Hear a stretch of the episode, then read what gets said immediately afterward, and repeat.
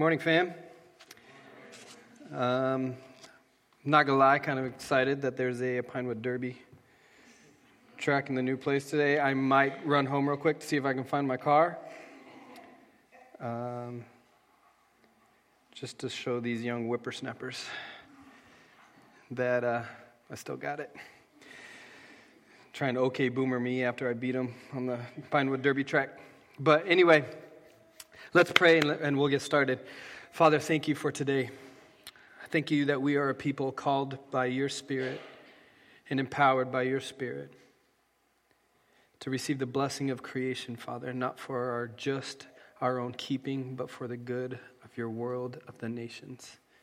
God, that we are a people sent out, that we can be formed in the true story of the gospel of Jesus Christ within a community for the sake of the nations.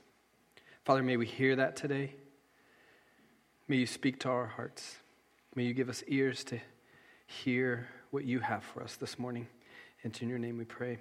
Amen. So I get off my flight, and uh, a shuttle picks me up at the airport. I walk down. I have to find the person that's holding my name tag. I've always wanted to do that. You know, you get off a flight, someone's holding your name tag. You're like, you feel super important, right? Like, hey, someone's expecting me. Like, yeah, that's that's me. Get off the flight. I find the person. They take me to the shuttle, and the shuttle takes me to this training center. As soon as I enter the training center, I, they take my they take the bag my bag from me packed for a week and a half. They take my bag from me, and, and the customs customs start going through my bag. The custom agents take everything out of my bag except for my toothbrush and a pair of chonies. They said, "There you go." I was like, "What about the rest of my stuff?" They're like, "You can have it back later." I was like, "Oh, okay." So I go and find my room, see my roommates in there. They have, some of them have all of their stuff. Some of them, some of their stuff. Some of them have all of their stuff. And I'm just standing with a toothbrush and chonies. Here I am. Nice to meet you.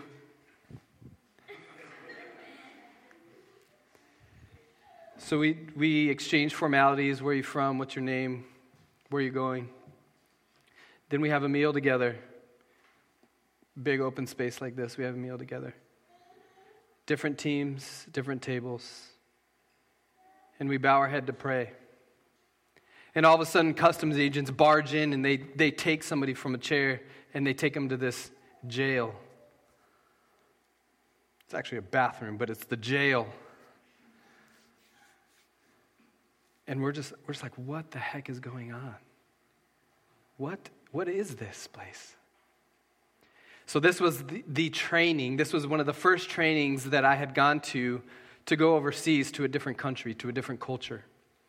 And this training, this week long training, was, was getting us out of our comfort zones and what we become so used to and comfort and comfortable with here in the United States in order to prepare us to go to a completely different culture with different customs, with different foods, with different ideals, with different gods.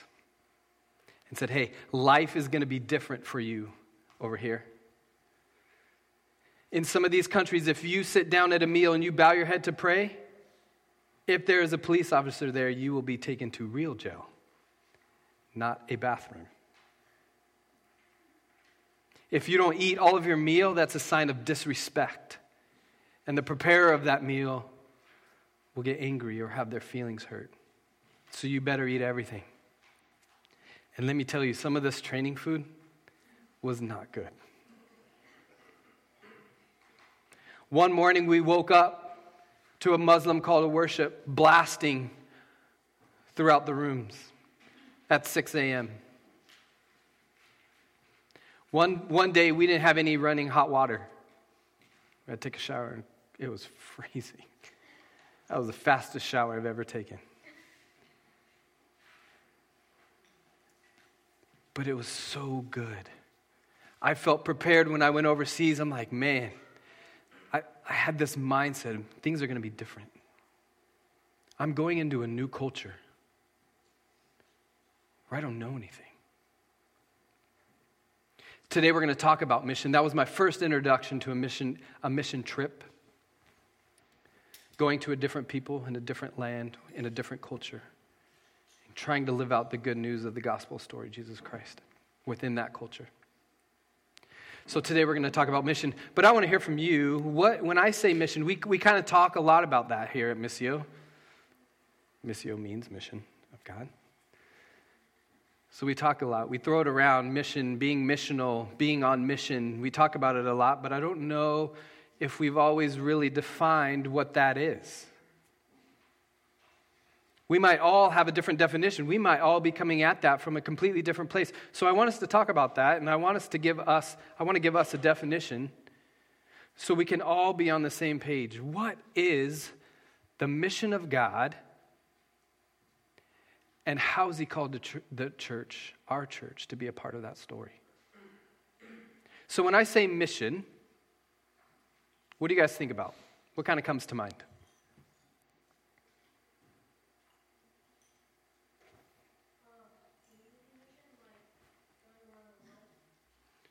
Yeah, going to a different country? Yeah, going like on a mission trip? Yeah.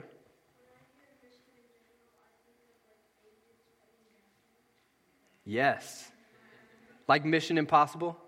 Agents fighting bad guys. Yeah. They're on a mission. That's exactly what I think of too. Anything else? Mission? Yeah, Cindy.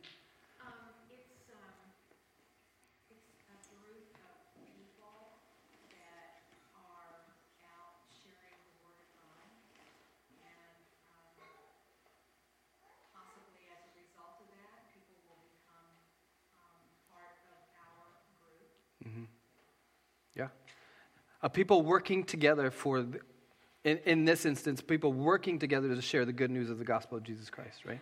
Yeah. Anything else? You decide mission? Yeah, you got another one? Yeah, go.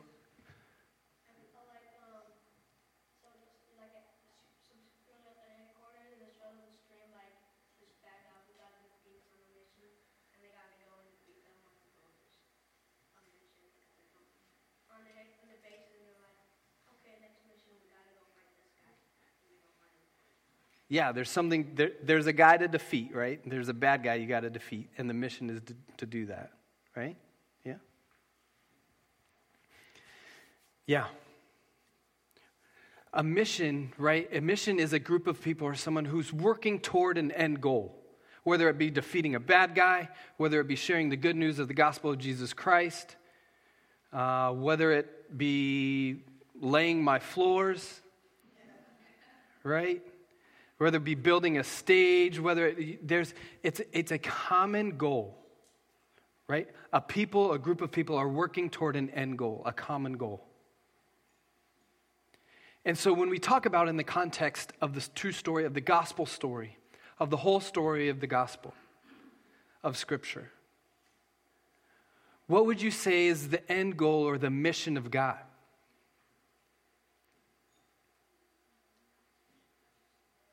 We're going to talk about that.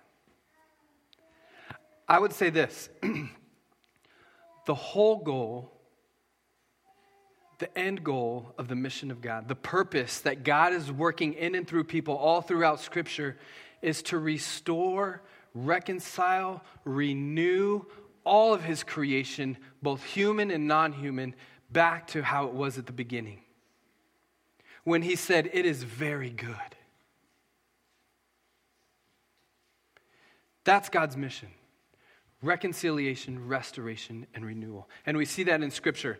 Colossians 1 19 through 20. It says this For God was pleased to have all his fullness dwell in him. Who is him?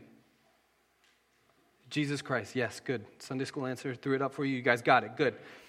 All his fullness dwell in him, and through him to reconcile to himself all things whether things on earth or things in heaven, by making peace through his blood shed on the cross. Reconciliation, reconcile all things. Acts 3:21 says this, heaven must receive him, who's him again? Jesus. Heaven must receive him until the time comes for God to restore everything. As he promised long ago through his holy prophets. And finally, Matthew 28 19, Jesus says to his disciples, Truly I tell you, at the renewal of all things, when the Son of Man sits on his glorious throne, and then he goes on to describe who will be with him at the end when that renewal takes place. All the disciples will sit on 12 different thrones and, and all of that too. But here, at the renewal of all things.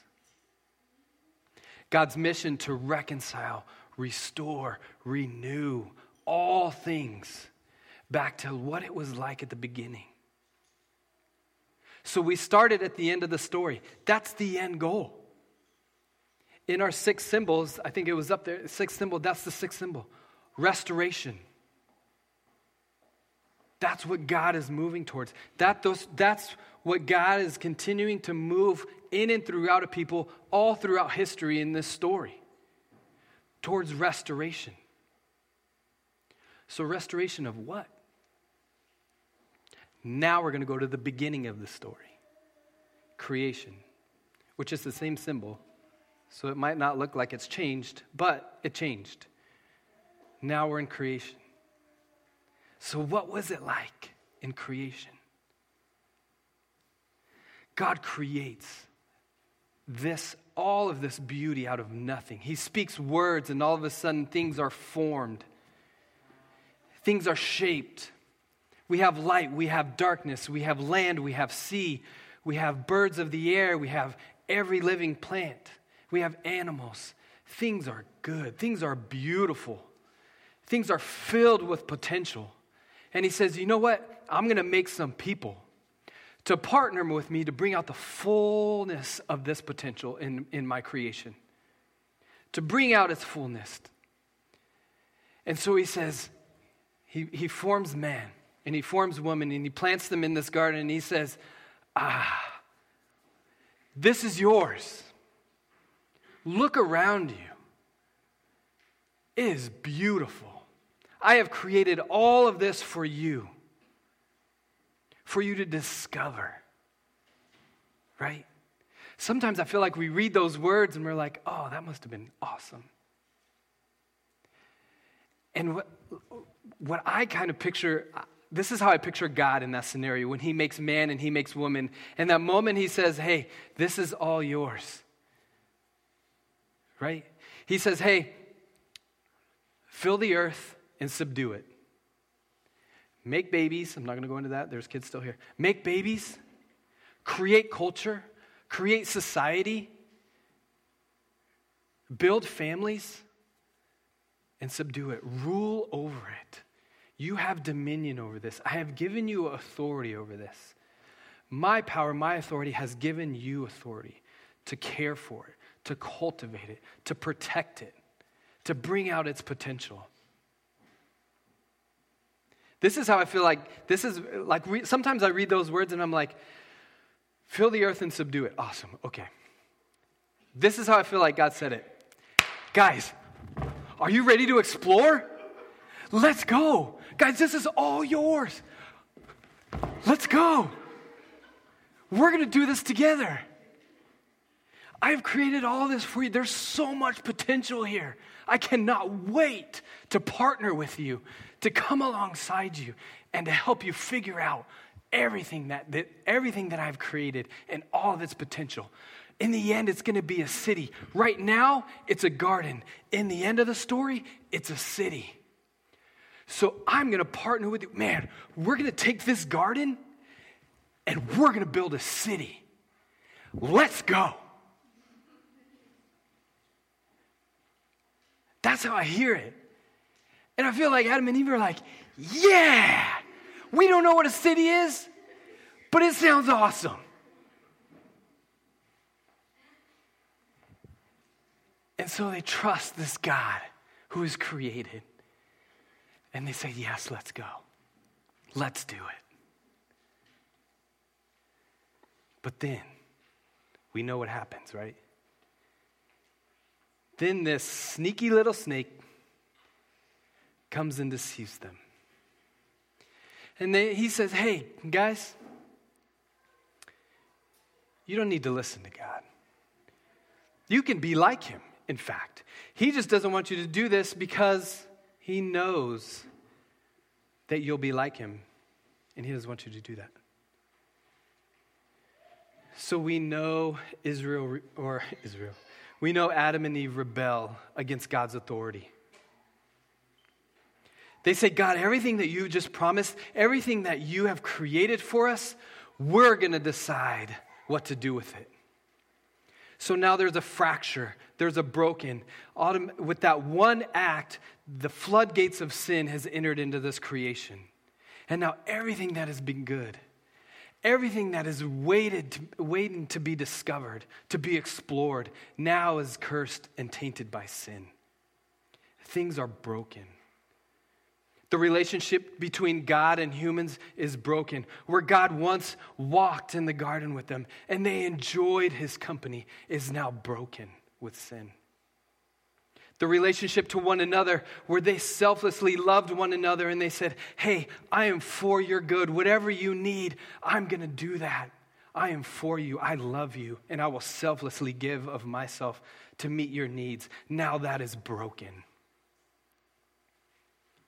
and the human relationship to all of creation, to the non human creation, is broken. Where they once were to cultivate it and to protect it and to care for it in ways is now characterized by consumption and willful destruction.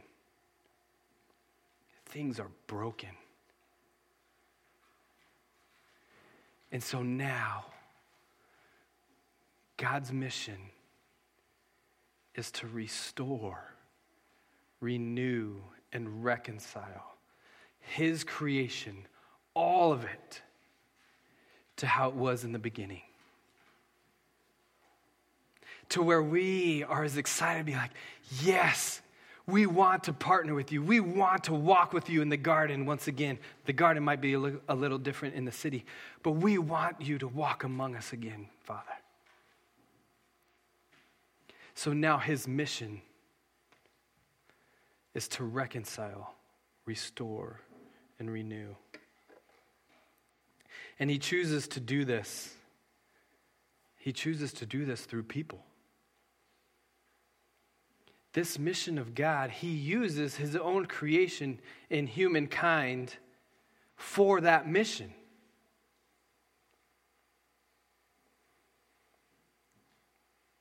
The first people he chooses to do that through is who? Abraham. He calls one man, he makes a promise to one man. In Genesis 12, he says, I'm going to make you into a great nation, and I will bless you. I will make your name great, and you will be a blessing. Whoever blesses you, I will bless. And whoever curses you, I will curse. And all of the nations of the earth will be blessed through you. He chooses one man that he's going to make into a nation, which is who? Israel.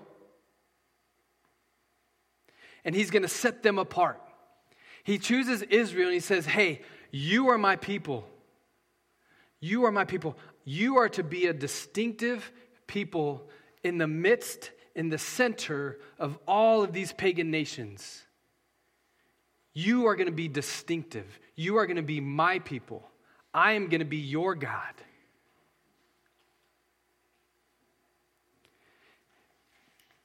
Chris Wright, in one of his books, says uh, this might be helpful for us to remember for the rest of this story.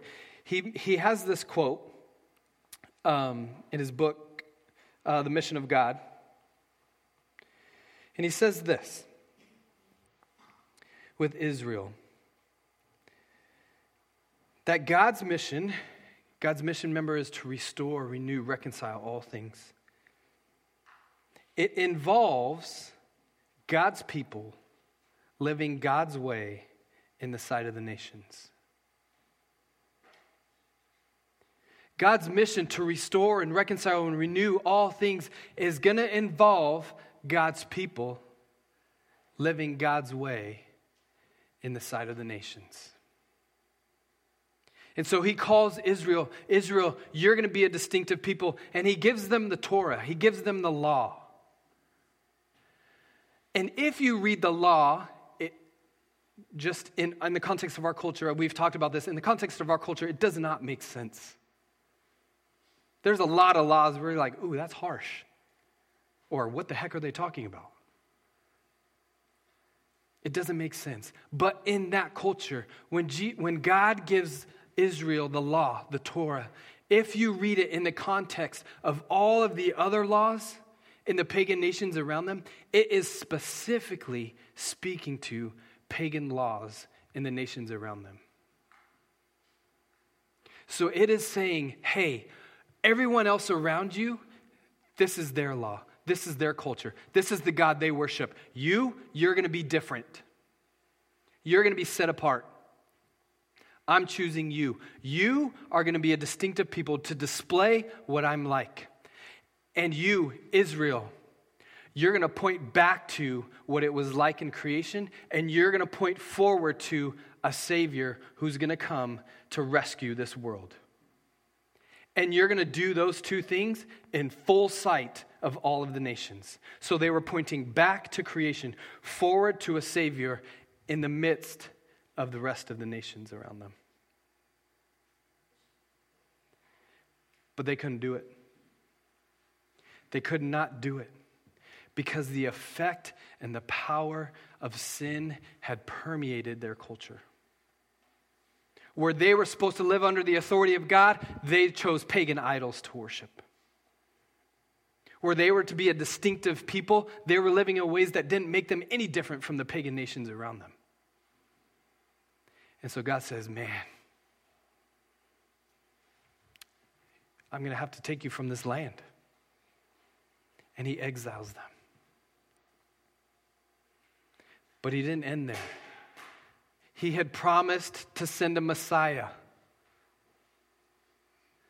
And so, next, out of Israel, he brings this Messiah. Out of this people that he called to be a distinctive display of what he's like and what he is doing, he says, Out of this people, I'm bringing the Son of Man, the seed of David, the rescuer, the redeemer, the Messiah, Jehovah. And Jesus comes into the picture. Jesus enters the story. And Jesus fulfills that promise that he gave to Israel perfectly. Jesus heals the sick.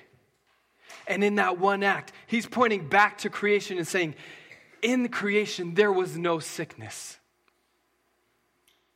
When he heals the sick, he does two things points back to what it was like in creation, and he's saying, I have the power. I'm ushering in God's kingdom into this culture, into this nation, into this world. So he does two things. He points back, he points forward, all in the sight of the middle na- in the midst of the nations. He heals the sick. He makes the lame walk. He raises people from the death, from the death, from death. He heals relationship. All throughout the Gospels, you hear Jesus say, Hey, you have heard that it's supposed to be like this, but I tell you, this is what the kingdom of God is like all throughout Jesus' life, he is pointing back to what it was like in creation at the beginning. He's pointing to what it's going to be when, when he comes back again and fully restores all of creation. And he does this all in the sight of the nations. So he gathers Israel back. He gathers Israel back to Jerusalem and he says, Hey, you were not, you were not able to fully live out this promise, but I have. I'm gathering you back to, to Jerusalem to redeem you. And through the power and the blood that Jesus died, that he shed on the cross, he redeems them. He renews them. He restores them. And then when he rises again on the third day, ushering in God's kingdom, paving a way for now the Spirit of God to be present in his people. he says this in Acts. He says, Now when the power of the Spirit comes upon you, you will be my witnesses in Jerusalem first. That's where I'd gather you, Israel. You are at the center of this promise. First in Jerusalem, then in Judea and Samaria, and then where? To the ends of the earth. It's going to start here in Jerusalem, but I'm sending you out. I'm sending you out. Now, Israel is not just a is not just a people that's pointing to the future Messiah. That's pointing back to how creation was and pointing to a future Messiah. Now, Israel is a people that has been redeemed, and now they are a witness to what Jesus just did on the cross and in the grave. So instead of being a display people that points toward, now they're a witness people that points back to what Jesus did. Church, that is who we are. This is the part of the story that we get to live in. That we are called to be God's people, living in God's ways. No longer inside of the nations, but among the nations. Because, see, what Jesus did when he's sending them out, he's saying, hey, you used to be Israel, you used to be a distinctive people. When I gave you the law, it was you were going to be a distinctive, set apart, different people in the sight of the nations. Now, you're going to be a different, distinctive, set apart people in the midst of the nations. You're not going to be a separate nation. Now I'm calling you to be a people that lives within separate nations, that have different cultures, that have different idols they worship, that have different foods. You're no longer just a distinctive, set apart nation. Now you are in a people that lives among the nations. That change has huge ramifications. We are not just here to just gather on a Sunday morning to be a people set apart, distinctive, just living our own ways, and hopefully someone will see it. Now we're called to live in the midst of community, in the midst of a people to where they see us living this out, speaking the good news, and they say, hey, I want to join that community. Church, Missio, this is why we do not program. Now, hear me. There's nothing wrong with programs. Nothing. Churches do it well. God can still be met, can, the good news of the gospel of Jesus Christ can still be communicated in programs. But for us, our DNA, this is who we are. This is why we move people towards missional communities. Guys, we are called, this is our identity. This is who we are. In fact, there's a quote, I think there's one up there. Yeah, we talk about missional. And here it says, at its best, missional describes not a specific activity of the church, but the very essence and identity of the church. This isn't something we just do, this is who we are. This is who we're called to be. And so instead of having a bunch of programs, could we do better at maybe having some events for you guys to, to invite people into in order to meet community? Yeah, and we're working on that.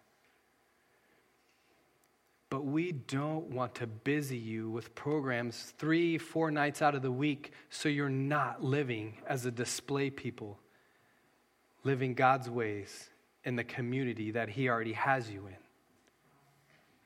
the workplace, the family, your neighborhood, maybe sports your kids play.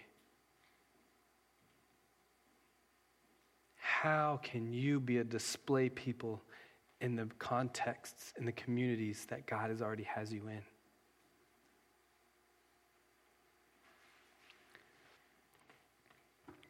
Here, at the same time,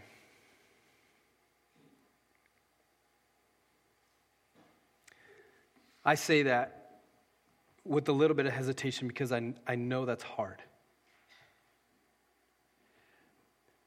Just having missional communities has been, I'll, I'll be honest, has been a lot of times I've questioned why. Why do we just have missional communities? Why don't we have programs? Can we have programs? So I've struggled with this too. And then when I started to see this, I'm like, ah, that's why. There's another quote. Um, well, we'll get to that in a minute. How many, how many of you guys have been, how, how many of you guys have been on a missions trip? Quite a few of you. Like a cross cultural or, or, or, even local. Like you guys have been on on a missions trip somewhere where you guys been, either been on a team, you guys have prepared to go to a place, preach the good news of the gospel. Quite a few of you. What's some of the, what's the, like in training or as you're preparing to go, what are some of the things you guys, how do you prepare for that? What are some of the things you guys do or ha- have done when you went?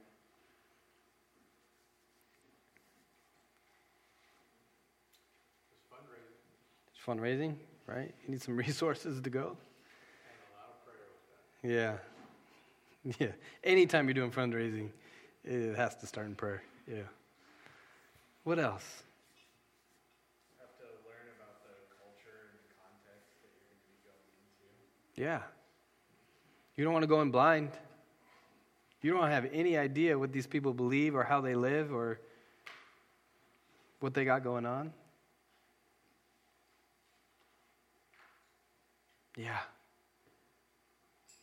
Guys, how we've prepared to be on mission and, into, and going into a different culture, into a different context, that can be the same way we can be missional here. Look at the different communities that you're a part of. Look at the different contexts you're already a part of. A part of. What are the, what's the culture like at that, in that community? What's the culture like in your workplace? What's the culture like in your family? What's the culture like in your school?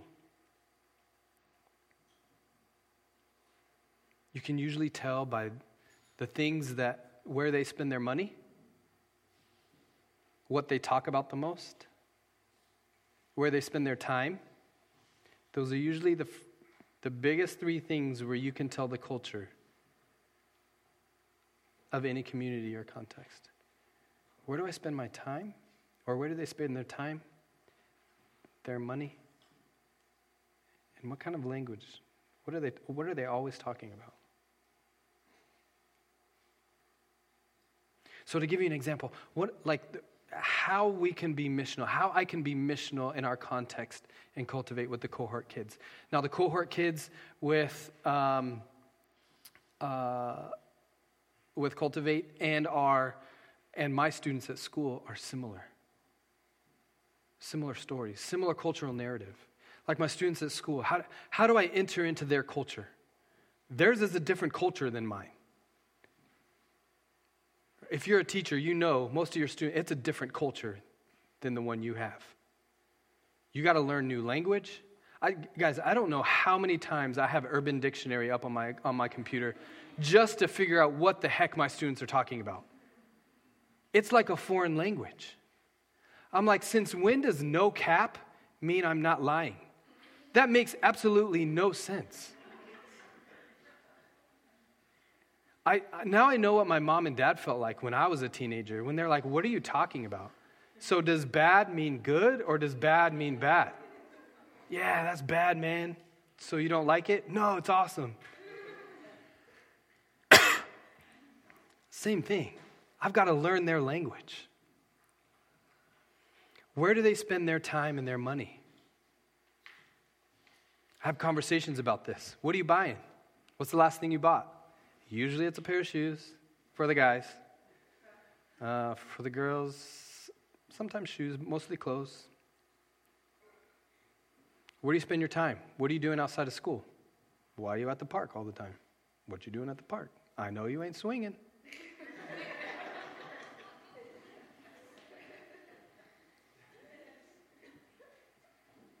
this is learning their culture. And how to be missional is how do I enter into that?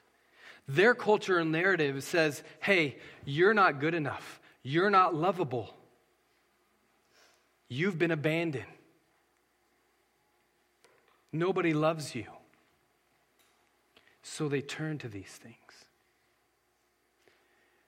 So, how do I enter into their culture and say, hey, and live in such a way and speak the good news of the gospel of Jesus Christ in such a way where I say, hey, you are loved, you are worth it. I know a God who will never leave you or forsake you or abandon you. There is someone who will never do that. How do we learn the culture of the communities and the contexts we're already in? And then pray for the Spirit to empower you and give you wisdom and discernment on how to speak the good news of Jesus Christ into that culture and how to live it out. We're called to be a display people, a preview. If you go to a movie, the previews tell, about, tell the story of what's coming, right? You get a sense of what the movie's going to be like. Sometimes, some previews are horrible, but the purpose of a preview is to draw you in. It's to catch you and say, Ooh, I want to see that movie. How do we live our lives? How do we speak in order to be a preview people of what's coming? That one day God is going to restore, renew, and reconcile all things back to how it was in the beginning. How do we live our lives in preview of that that draws people in? That says, Ooh, I want to be a part of that. I want to be a part of that community. I want to hang around them. So, that quote Mission is not primarily about going, nor is mission primarily about doing anything. Mission is about being. Listen, if you're worn out, if you're exhausted, if you're overwhelmed uh, in missional community, in missional contexts, uh, you're just like, man, I can't do this anymore. I need to take, take a step back. You might be focusing on the doing and the going instead of the being. Now, it's not primarily about going, but it is going to involve going. It's going to involve going to the people who have not heard the good news of Jesus Christ. It's not prayer primarily about doing, but you are going to have to do something. It is going to mean stepping out of your comfort zone. For an introvert like me, it is going to be about small talk meeting new people, hearing their story. It's not primarily about doing that, though. It is primarily about being. Being the people of God, living His way among the nations. Resting in what God has already done through His Son, Jesus Christ resting in the Spirit we now have living within us. So, church, as I pray, as we make this move next week, as we go to a new place, may we remember to be a preview, a preview of what is to come in that community, in the communities you're already in in your family. May we be God's people living His way among the nations. Let's pray.